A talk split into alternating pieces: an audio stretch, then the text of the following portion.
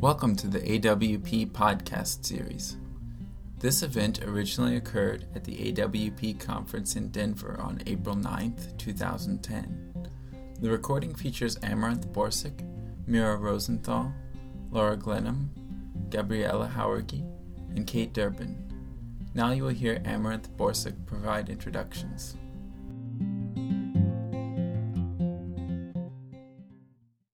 Good afternoon.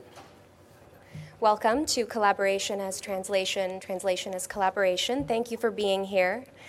Um, we hope that we're going to be showing you some interesting work today that presses on the boundaries between these two terms. My name is Amaranth Borsuk. I'm the panel organizer, and the people on this panel were brought together by various friendships and confluences, which I think speaks to the notion of collaboration and how that is happening in poetry today. So I'm going to give brief introductions of each of the presenters, and we have two teams that are presenting together. Um, Gabriela Jauregui and I will present together, and then Kate Durbin and I. But so I'll give author bios um, between the presenters. They'll each give a little bit of a craft talk about their work, show some work, and then at the end we'll have some time for Q and A about it. Our first presenter is Mira Rosenthal.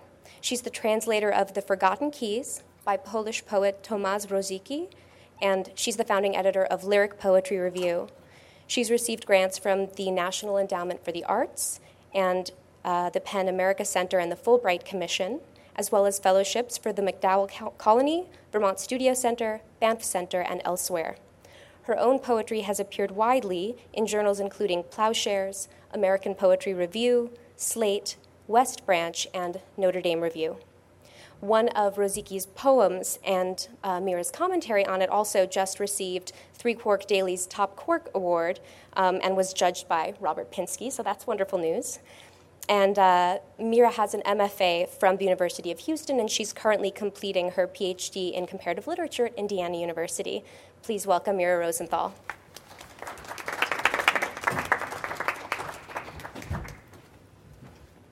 Thank you, Amaranth.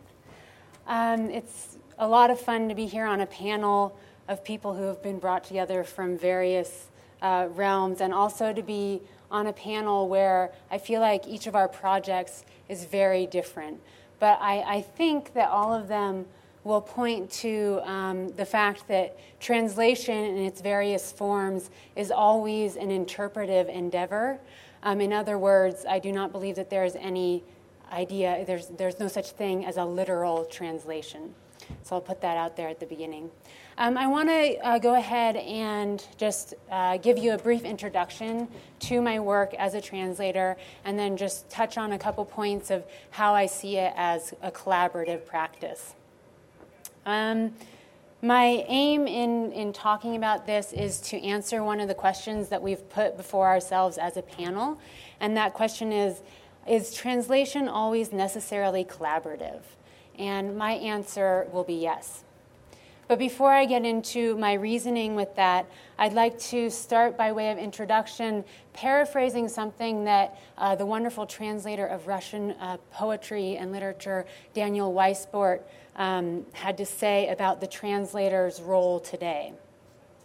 The more flexible attitude to language at this time, Weissbort points out, has led to translators being more self aware in distinguishing between different methods. The translator today often finds him or herself to be at once reader, writer, and critic and as such seeks to systematize flexibility and mirror the creative process itself. And I'd like to just emphasize or underscore the idea that the translator is necessarily at once reader, writer, and critic. So, following this idea, let me start by just telling you briefly about my background as a translator, which begins as my experiences as a reader and a writer. I didn't set out to become a translator and I don't see myself as having any inherent linguistic ability with languages. Um, and I certainly wasn't looking to make a lot of money. But nevertheless, I found myself in Krakow one summer as part of a seminar that my MFA program was running. And in my mind, I thought if they were going to pay for me to get over there, I might as well stay as long as I could. And if I was staying for several months, I might as well start trying to learn a little Polish. And you know how life leads in that way. So eventually, I found myself struggling along trying to learn uh, a bit of Polish in order. Ultimately, uh, when I started, it was just to read um, poets who I had been reading and reading in English translation for many years to be able to perhaps one day read them in the original. Later, when I was living in Poland as a Fulbright Fellow, I came across the work of Tomasz Różycki, and I um, was drawn to his work, uh, but, but also very aware that it did not exist at that point in English translation. Um, he's a contemporary poet, a few years older than myself.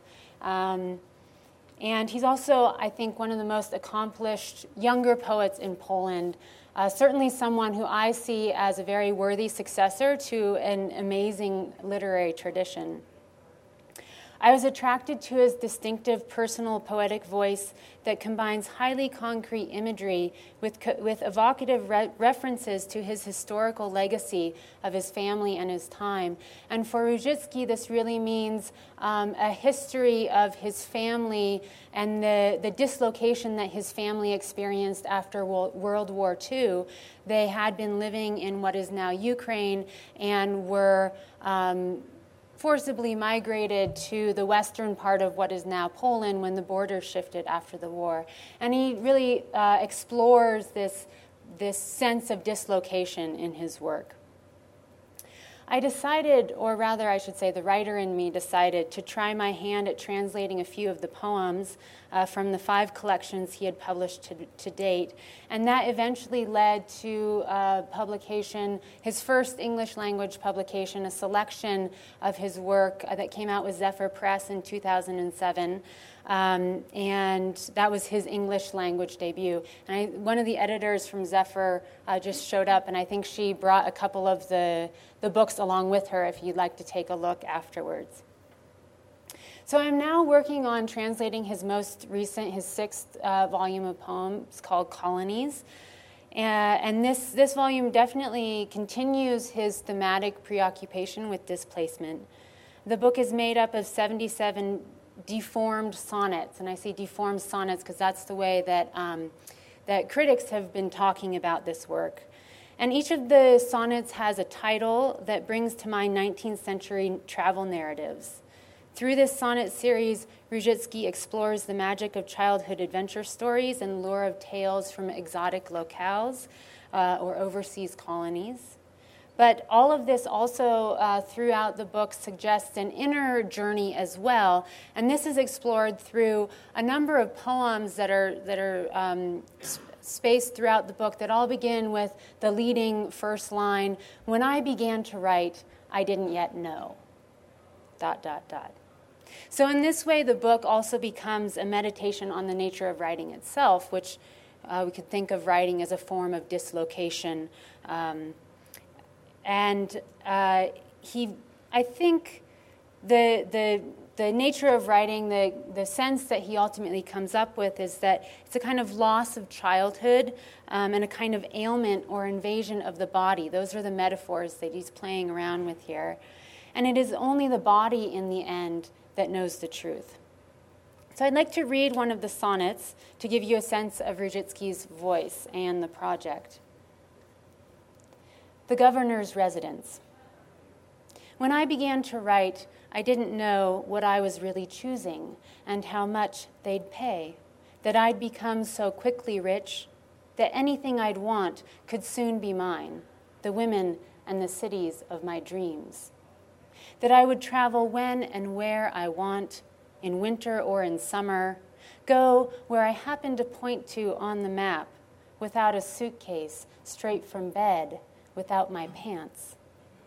I'd settle in a fishing hut in Greece, and someone would bring wine and olives daily, and, and day by day my fortune would increase, and daily I'd stock up on chocolate, butter that would sit there, for I would feel no hunger. So I hope you could hear in, in my translation that I've followed an iambic pentameter in the sonnet in English and also tried to enhance certain rhymes um, that come out in the English. And here I'd like to turn to talking about the way in which I collaborate with Różycki in these translations. Um, I'm lucky that our collaboration is not a horror story, as it so often is for a translator working directly with a writer who oftentimes thinks that they understand some English and, and the author would, might want to make changes in the English translation, but they don't quite get the nuances there. Różycki doesn't know any English. Um, which is perhaps the way our, our collaboration works so well. You might ask, so how then do we collaborate on the English translations? Um, initially, our collaboration was coming up with a strategy of how to approach the translation of the book. As you understand, it's a book of sonnets, so there's a formal consideration there. And I tried a couple, a handful of translations in a free verse form. Um, and after sitting with those, we both decided that to do justice to the music in the Polish, that I should also follow a more formal constraint in the English, which meant an iambic pentameter to, um, to be an equivalent to the 13 syllable line, which is the sonnet in Polish. Um, but I'm lucky in that Różycki's sonnets are deformed which means that he doesn't always adhere to the strict form in Polish, and, he, and rhyme kind of happens here and there rather than all the time, every time that it should be there. Um, so I was able to have that kind of flexibility in the English as well. And I've really, especially with the rhyme, it's a lot of fun to let it more, arise more organically and kind of tease it out as it comes up in the English. Our collaboration also means discussing each translation in depth, and this happens after I've worked up what I feel is a pretty solid translation in the English, which means I've gone through many drafts of it already. And then I send it to Różycki. He, uh, he understands a little English, he's slowly learning more, and, and uh, so he'll look at it. He also uh, speaks French, so he can kind of get a little bit of the of, of, it there. And I, but I, more importantly, I send him a list of all of the most significant changes um, and decisions that I've made, um, and and so that we can discuss those decisions. Um, sometimes um, these decisions might include adding an adjective or taking out a whole phrase, um, or uh, completely changing a, a, metaphor that he's using in a poem. So I suppose you could say that uh, at times we're somewhat rewriting or revising his poems in the English translations. So, to give you a brief example, uh, this is from a poem called Tavern at the Harbor, and it, it ends with a metaphor um, that's a more direct translation would be something like, There's a needle stuck above my heart. And when I was translating, partly for the metrical requirements that I needed, and also to, I felt like the metaphor wasn't that impactful in English, so I changed it to there's a hook lodged near my heart. And the poem also has some imagery of it's called Tavern at the Harbor, so there's there's boats and fishing and all of that going on. So I felt the hook was justified, and Różycki also agreed. So Small change, but metaphorically, I think more significant. But for me, our collaboration is even more exciting when uh, our dialogue results in a, a, new reading or, or an additional interpretation to a line or a moment in a poem that I didn't even see initially as a reader and a translator. Um, and so, for an example with this, um, there's a poem in the collection called Drifting. And I want to read just the first few lines in Polish so you can hear a little bit of the original language, and then I'll talk about the, our dialogue with the translation. Nocne pociągi Polska. Papiera skręcony w postrzępionej przemności wolno się rozżarza. So, my initial translation of the first two lines was Night trains Poland. A hand rolled cigarette slowly starts to glow from out of the ragged darkness. And uh, when I was working uh, with the meter, I decided to get rid of the additional information that this was a hand rolled cigarette. It didn't seem important to me in the translation. So I had a cigarette slowly starts to glow from out of the ragged darkness. And at first, Różycki emailed back, sounds fine. Uh, but then a couple days later, I got another email that said, actually, you know, with that translation, we lose this whole other reading of the line and which results from the fact I think I forgot to mention this uh, before that that Polish as a very in, inflected language has a lot more flexibility with word order than English does. So there can be uh, that flexibility can allow for multiple readings that are harder to get in in English. And so the reading that that I had readed out in the translation uh, was that this this cigarette was necessarily hand rolled because it, one reading would be it was hand rolled from the ragged darkness, out of the ragged darkness.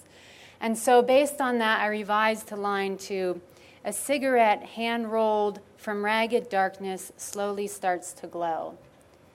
Might seem like minor changes, but to get those nuances in the translation, these are the kind of things that we collaborate on. Um, so I want to just keep to my time so that we have enough time for everyone. But there was there is one other aspect that I see my work in translating Różycki's poetry as collaborative, um, and. Uh, I think that this is one way in which all translation is kind of a collaboration. So, even for those who aren't collaborating uh, with the author directly, um, they, uh, are still collaborating at, in terms of that third way in which a translator works, and that is, that Daniel Weissbort pointed out, and that is the translator as a critic. Criticism in the realm of translation includes not only scholarly articles but about the translated author, but also choices in terms of how to present that author uh, to the target literary culture a translator makes critical choices when he or she selects the poet to translate, selects which poems to include, and what paratext to present. So, introductions, notes, jacket copy, blurbs, etc. This critical apparatus collaborates with, or as a kind of dialogue with, all the translations of that author that might have come before this one, but also a kind of dialogue with the image of that literature as it exists in translation. So I'm thinking here first, for example, of translations of a very canonical author that might have, have uh, appeared numerous times, Dante, for example. Um, so the critical apparatus of a new translation needs to argue for why this new translation is important. So, but since Różycki's work hadn't yet appeared in English, I wasn't faced with that particular challenge. Um, but I was faced with a particular um, image of Polish poetry as it exists in English translation. And for anyone who's familiar with Polish poetry in translation, it, it does um, enjoy uh, some, some fame in, in the US. Um, and I'm thinking in particular of Czesław Miłosz's uh, influential th- anthology called Post War Polish Poetry, which came out, I think, in 1965 and is still in print and still talked about widely. Um, but also, uh, the story of Polish po- poetry as it's being told today, which includes names like Wisława Szymborska, Adam Zagajewski, and of course Miłosz himself, names that you know a large number of Americans will be familiar with. But certainly there are poets in Poland who are not writing in that tradition at all. But Różycki does fit in that story that we in the, in the West also tell about Polish poetry. Um, but he challenges our expectations to some degree of what we expect from a Polish poet. And so I was very aware of all of this when I was making my selection and even choosing to present an unknown Polish poet in translation. Um, so, my, my challenge in translating his work was to figure out how to situate him in relation to this canon of Polish poetry. Um, and how to, in other words, collaborate with and extend the work of those translators who had come before me. I chose to do this with a critical introduction uh, to his work, although it's, it's not an academic introduction, um, and also a foreword that Adam Zagajewski wrote. So, in that way, um, he is very much situated in, in our understanding of Polish literature. I don't have uh, more time really to go into that second way in which I see translation as collaboration, but if anyone wants to talk about it during the Q&A, uh, that would be great. So thank you very much.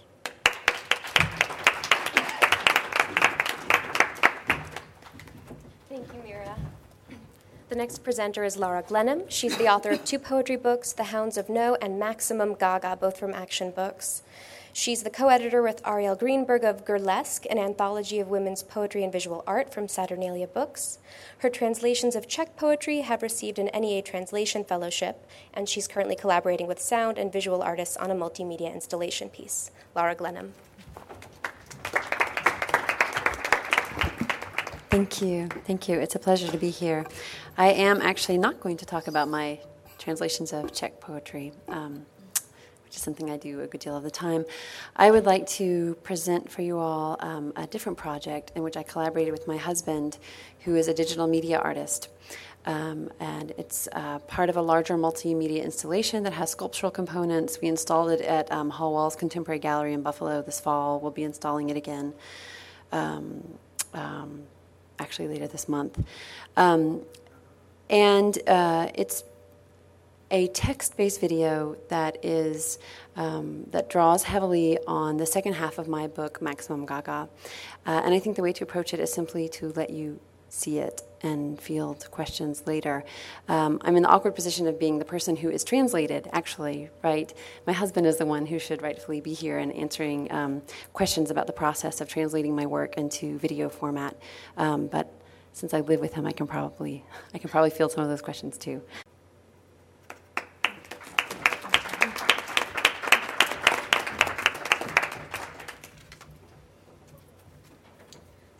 Will take your questions later.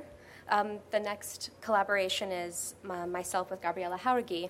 Gabriela Jauregui is the author of Controlled Decay from Akashic Books Black Goat Press. She holds an MFA from UC Riverside and an MA from UC Irvine. Her writing has been published in journals and anthologies in the US, Mexico, and Europe. She's a PhD candidate in comparative literature at USC and a member of the Surplus Publishing Collective in Mexico. And uh, her books are also available, like all of our presenters at the book fair across the street. Um, I'm Amaranth Borsuk, and uh, I am also a PhD candidate at the University of Southern California in creative writing and literature. Um, my work has recently appeared in Columbia Poetry Review, Colorado Review, and Denver Quarterly. My chapbook, Tonal Saw, was just published by The Song Cave. Um, and uh, I live in Los Angeles where I co curate The Loudest Voice, a reading series that pairs creative writers from USC with writers from the greater LA area. So we're going to be presenting from our collaborative translations of Paul Braffort. Gabby? Sure. Yeah. you do that, maybe I'll talk a little bit about So while she opens our translations, I'll give you a quick background. Um, uh, poet Paul Braffort is a member of the Potential Literature Workshop, which in French is called Ouvroir de Littérature Potentielle, so Oulipo. Um, and the book, uh, My Hypertropes 21 minus 1 Programmatic Poems, uh, was published in 1979. Um, and it's not available in the States, and neither is any of his work uh, available in the US or in English for that matter. Um, okay, well, Okay. So, so the work, the, the hypertropes, were a series of poems that Braffort wrote um, in dedication to the various members of the Oulipo in the year in which he wrote them, which was 1979. Each poem is dedicated to a different member of the Oulipo and adopts different constraints that the Ouvroir used in their work. In many cases, the constraint references the particular poet to whom the work is dedicated. And in reading the work, we were both kind of overwhelmed with the amount of extra literary references in each poem and the richness of the constraint and wordplay because Braffort is a total punster. Um, and figuring out a way to work all of that into a direct translation was complicated. Uh, the diagram that you see is Braffort's map of how his poems connect one to the next because uh, his whole uh, structure for ordering the book is based on the Fibonacci sequence, which you know, for those of you who don't remember, um, it's one, one, two, three. So one number adds to the next number, and then that creates the following number in the sequence. So one, one, two, three, five, eight, etc. Um, and uh, so that's how he programmed.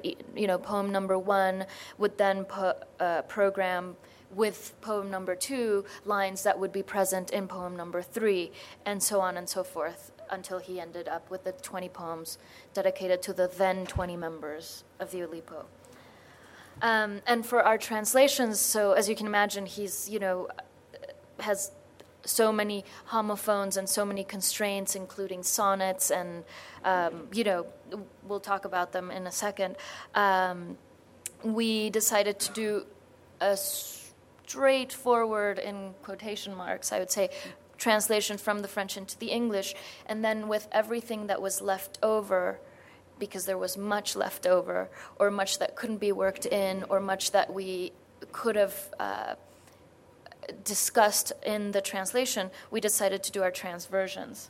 Right, so that the transversion is this kind of third poem that runs alongside the first two.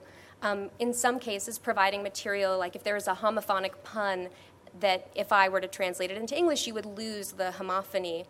We then decided, okay, so in the in the third poem, we'll do that, but in English, so that a reader gets a sense of what are the techniques that are being used. And I think the best way, maybe, to explain it is to show you one. so this is the 11th poem in the, in the sequence, as you can see. So I'll read it in French first. Um, 11. Grosse orgue ou les préfixes, and it's dedicated to Latisse. Va, ne tique pas trop sur la tique au pas trop, la coquette aux émaux. Sois hyper pour l'homo, pour Nîmes que hante au, l'intrigue au lamento. Soufflante et haro, haine qui se part au jeu subtil des si, non. Mes pleurs vacillent nos elfes, nos pâtres au nu composent un patro, Nîmes. 11. Big organs or the fixed prise for Lati. Come, do not scorn so the attic of Patros, the coquette's glows. Be hyper for Omo, for Nîmes that haunts, oh, the intrigue's pathos, snorting, grunt, roar, hatred that self adorns, with the subtle games of yeas and noes. But do cry if our elves, our pastoral nudes, compose a patronym.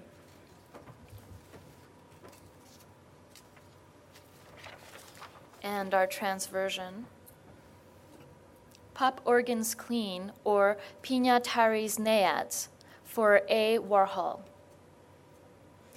Do you want to start? Sure. Ajax surfs at dawn, while Ariel cheers on the aquafresh tide. Palm and olive gain pride and joy, small and mighty the country save. Lux snuggles under the cascade with scrubbing bubbles whisked into downy crests by the Irish Spring. All armed and hammered, Mr. Clean doves a fairy bounce over the ivory snow and shouts, Fabuloso, ole! So, as you can see, uh, the transversion is not at all a direct translation of the original poem. Um, and what we were trying to work in were the, the reference in the second stanza to Omo, which is a laundry soap, there's a really funny commercial. It was very popular in Brazil.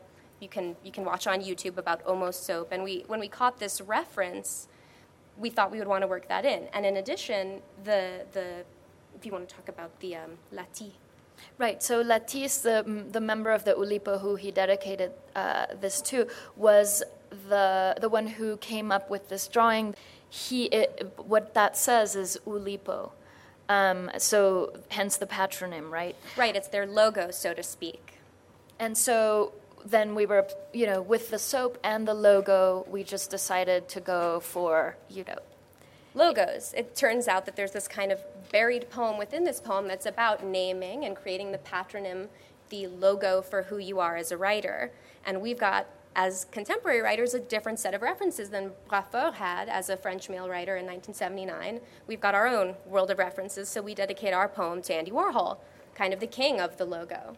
And also our subtitle, all of, our, uh, all of his works have subtitles, and so our subtitle includes Pignatari, uh, which is a, a pun on Pignatari, Decio Pignatari, the Brazilian concrete poet who did the famous poem Beba Coca-Cola.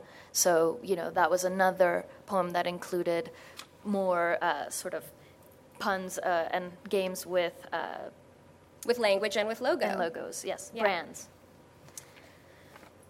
So that So that is how our translation becomes a transversion, and the process is different for every poem. Uh, we had to come up with different games to play with ourselves, different ways to get inspired by the original to create something new that spoke to our own cultural references as poets in the 21st century.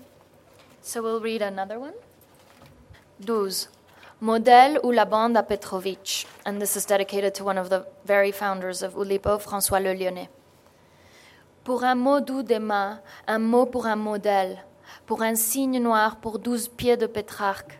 Deux tercets, trois syntagmes font cinq asphodèles et bercent les pierrots qui vont à Luna Park. Ils chantent la chanson qui fit mourir Adèle et scandent des alinéas pour le hiérarque. Nos galaxies déjà se feront la valise comme les Astérix, comme les taxis.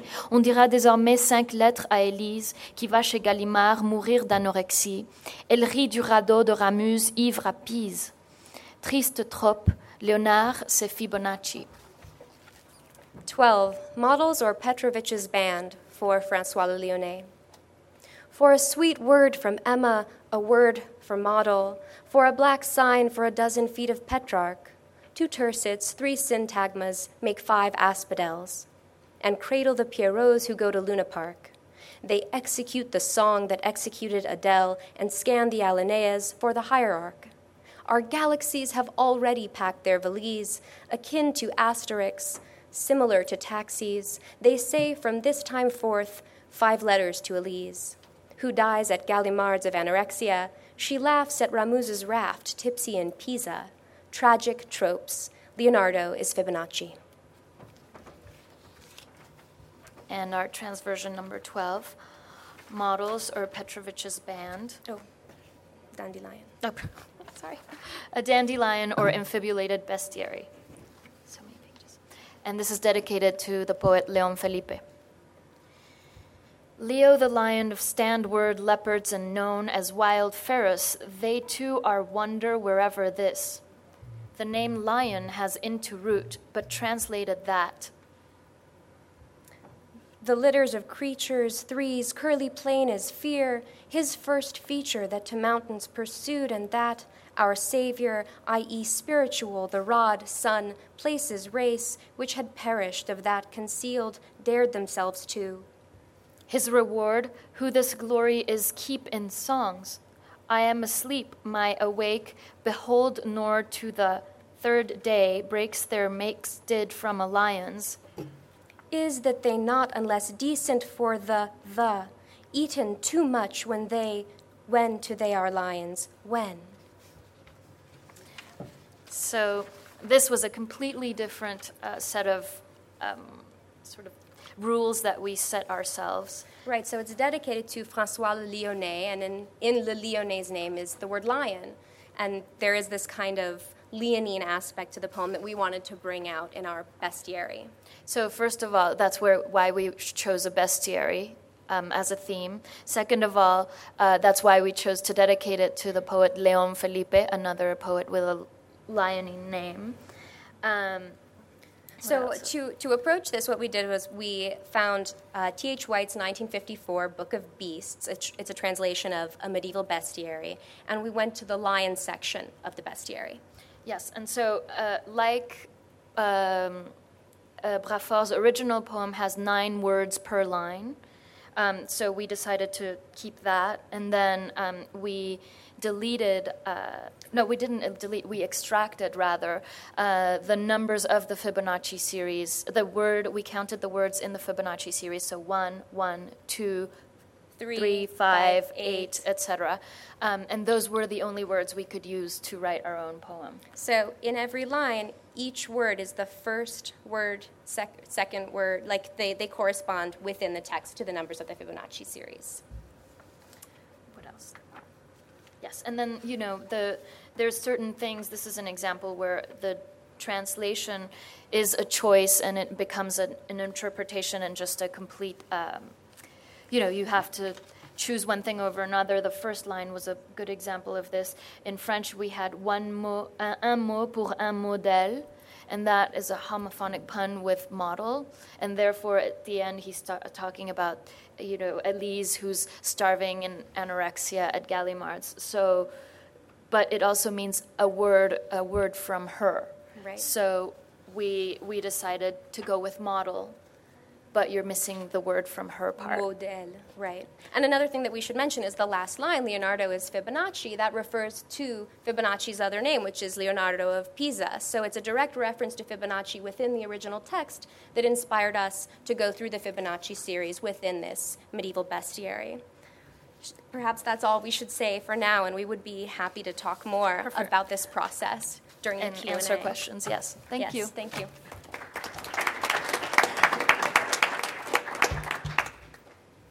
So the, the final presentation uh, will include Kate Durbin. She is the author of the poetry book The Ravenous Audience from Akashic Books and the chapbook Fragments Found in a 1937 Aviator's Boot from Dancing Girl Press. She has another chapbook, Kept Women, forthcoming from Insert Press as part of the Parrot series.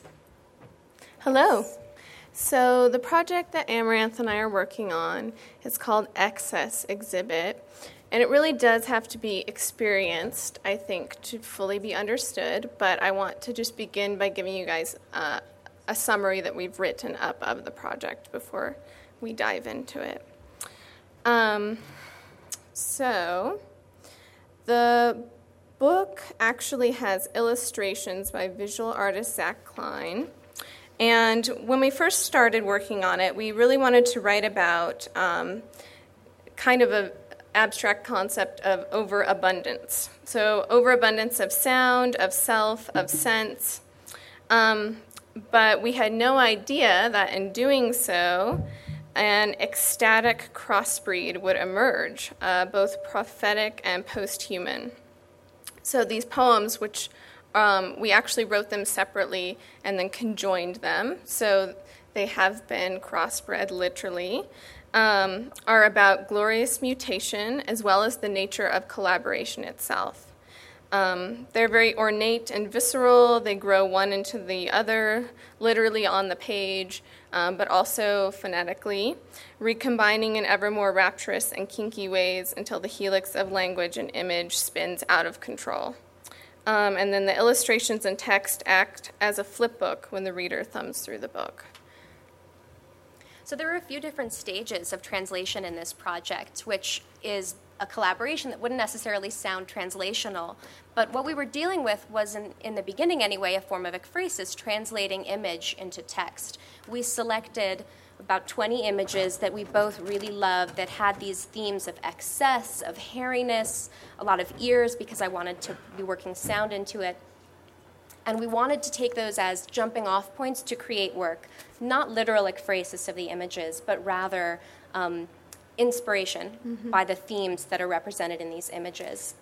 And a lot of the images were paintings or sculptures um, that I think we considered to be excessively beautiful, like so much beauty that you almost wanted to swoon when you were looking at it. Mm-hmm.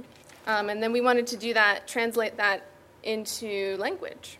Exactly. And part of the reason that Kate and I wanted to collaborate with one another is that we're really very different poets. As you can see, Kate is very much a performer, and her work has these wonderful elements of the erotic that I really wanted to get a chance to play with. And Amaranth is a very beautiful language poet, um, and I wanted to kind of um, learn from her, and I also thought that the beautiful sort of conjoining of the ecstatic language and the sexual language with um, language itself, the ecstasy of language itself, could produce something really amazing. Yeah, so it's been a, a, a, chance for us to, to do a form of translation in which we learn to speak one another's language. And in the process of these initial poems that were written separately and then interlineated, we were trying on one another's language, so to speak. And as we went through the revision process, that voice changed a lot. We ended up paring away a lot of the extra language and creating this kind of third voice that emerges from the text. And she becomes the speaker of these poems. Yes, and we see her as um, almost a persona um, or kind of a post human being that is like a hive mind conjoined. And we've actually, in performance, um, when we perform the poems, as well as each time the poems are published, we take a series of photographs um, that themselves are mutations of this being who, in a sense, is almost wearing and becoming the poems themselves, as well as the being that speaks them into life. Right, she's a conjoined version of the two of us, and yet far beyond the two of us. Um, so each time we are conjoining ourselves, our aesthetics, and, and mutating and evolving. And we don't even know where it will go next. Yes. And in addition, would you say a little more about the visual part of the text, Zach's part? Um, yeah, so my husband, Zach Klein, is a visual artist, and we actually gave him the poems and had him do a drawing that, so he never saw the original images that we were using for inspiration. He just created drawings based on the poems.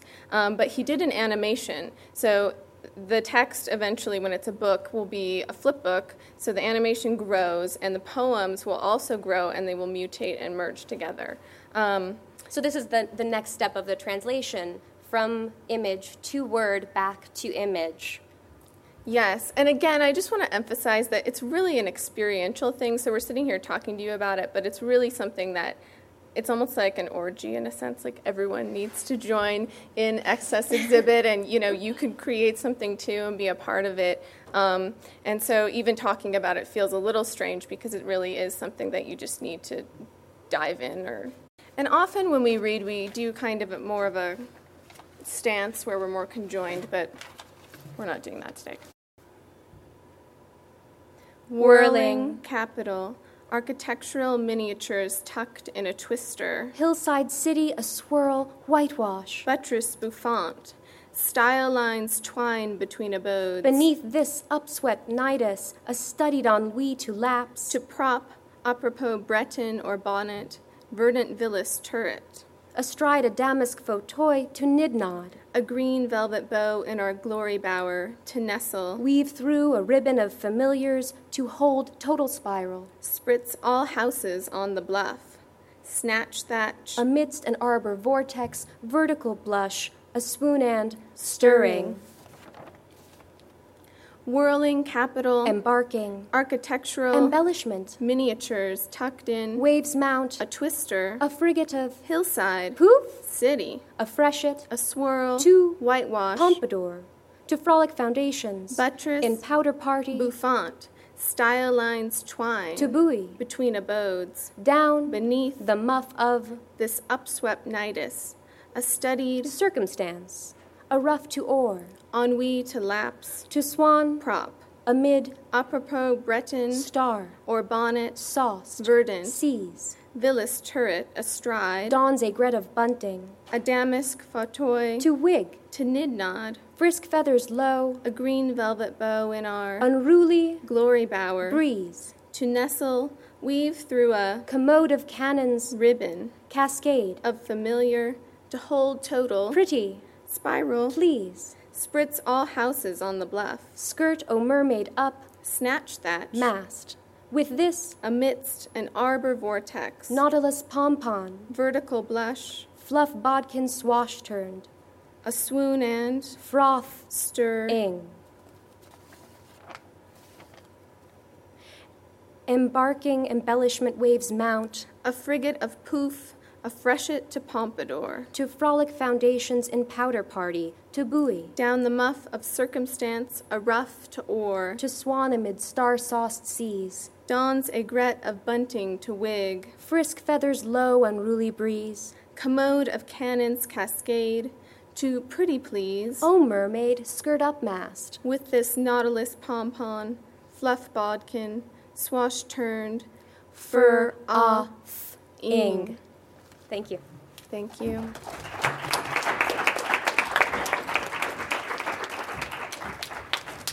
So we'd like to open it up to questions. If anyone would like to ask a question of one of the presenters, please, please do. Yes? Um, I guess this can be to anyone who wants to answer it, but um, I'm curious in the difference between translation, transversion, and inspired by. Hmm. When does a translation become a transversion? When do you go too far to call it a translation? And I'm thinking, I translate Lithuanian poetry, and I sometimes have to take some liberties. And I've been inspired by Paul Celan's translations into German from English, and he takes a lot of liberties sometimes. he makes it work because he's a genius, but I'm wondering what can be said about these differences and when you go too far. Yeah, it seems like, Gabi, would you like to talk to that? Maybe about Rothenberg and Joris? And... Well, it, what we took as inspiration for the transversions was the notion of transcriação, the Brazilian, you know, which is definitely a departure from the original into a new creation. So it's not sticking. So the more the, it takes a lot of liberties. And we were thinking also of Jerome Rothenberg's writing through, which also takes a lot of liberties. Um, so. And this is why we called it transcreation, uh, transversions. So we, you know, we couldn't in, uh, write in our right minds uh, call it a translation. Um, but I don't think that any translation is ever uh, quite faithful. I think that every translation is always already a version or perversion of the original, um, and it has to take you know its liberties, and it has to be an adaptation. Otherwise, I don't think it's a successful. You know, those very stunted translations that really try to stay as close as possible miss so much more of the essence to me of what it is. So I think yes, there is definitely a faraway departure which is a transversion for us, which we couldn't call it translation. And then there's a translation, which is also already a departure, just not so distant, I would say. Mary, did you want to talk to that at all? Um, I guess in my mind, it kind of depends on how you present what you're doing. In other words, uh, like you can think of the Zukofsky's homophonic translations of Catullus, that they were, in, a, in essence, taking a lot of liberties with meaning but staying very true to sound. And they presented it as such, as translations, not as their own poetry. Um, and so, you know, really, I think it really depends on on how you're presenting your project. You can also think of Lowell's imitations as another version of how to present what some would call translation, what some wouldn't. Any additional questions that we could address? Yes. I was actually wondering, um, and this question is for you and also for you guys, the um, kind of interaction of text with space. So, like, you know, your husband threw your text all over the place. Yeah.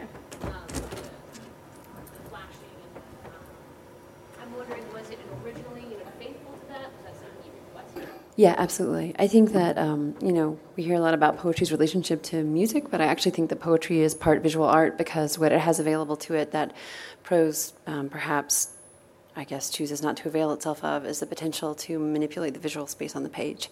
So um, the visual elements of the poems are incredibly important to me.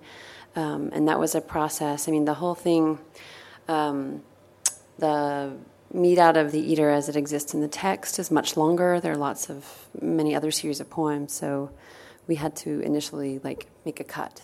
Um, and once that cut was made, then there was a lot of attention to um, trying to um, retain the visual affect of the page. But of course, like a moving, dynamic visual field is quite is quite different, right? Especially since it has music and things like that. But yeah, yeah, definitely important.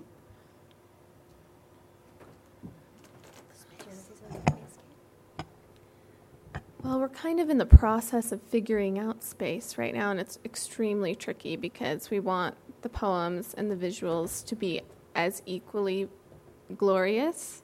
Um, and his images are so beautiful that we're really struggling right now with making the poems on the page look that good and have enough space and be big enough. Um, so I would say that that's, I guess, our challenge right now and our ultimate goal. Um, and I would totally agree with what Laura said about um, it is visual art. I don't know why some people think it's not, but I know a lot of text based visual artists too, and they don't consider themselves to be poets. So, yeah, very important. Yeah, especially since it's a thematic part of our work, the idea of mutation and conjoinment, that these lines began as conjoined interlineations, but really that wasn't enough of a conjoinment. That was, you know, that's sort of false. To actually get them to merge with one another, we want them on the page to actually mimic this act of coming together. And the, the poem that we read, where we were sort of taking turns, in those cases, some of those words come from the poem on the page before, and some come from the, wor- the poem on the next page. So we have this intermediary poem that emerges out of the two other poems that we've written. by merging the language. And that has been a process for us too, figuring out how to do that, how to make that work. Yeah, they're literally mutating and evolving into each other in an overlapping sense and creating new poems. Any other questions? Thank you very much for coming. It was a pleasure to speak with you and read for you, and it means a lot that you came. So thank mm, you. Thank you, Amaranth, for putting, for putting this together. My pleasure.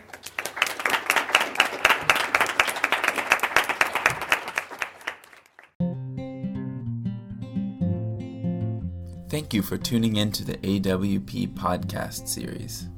For other podcasts, please tune into our website at www.awpwriter.org.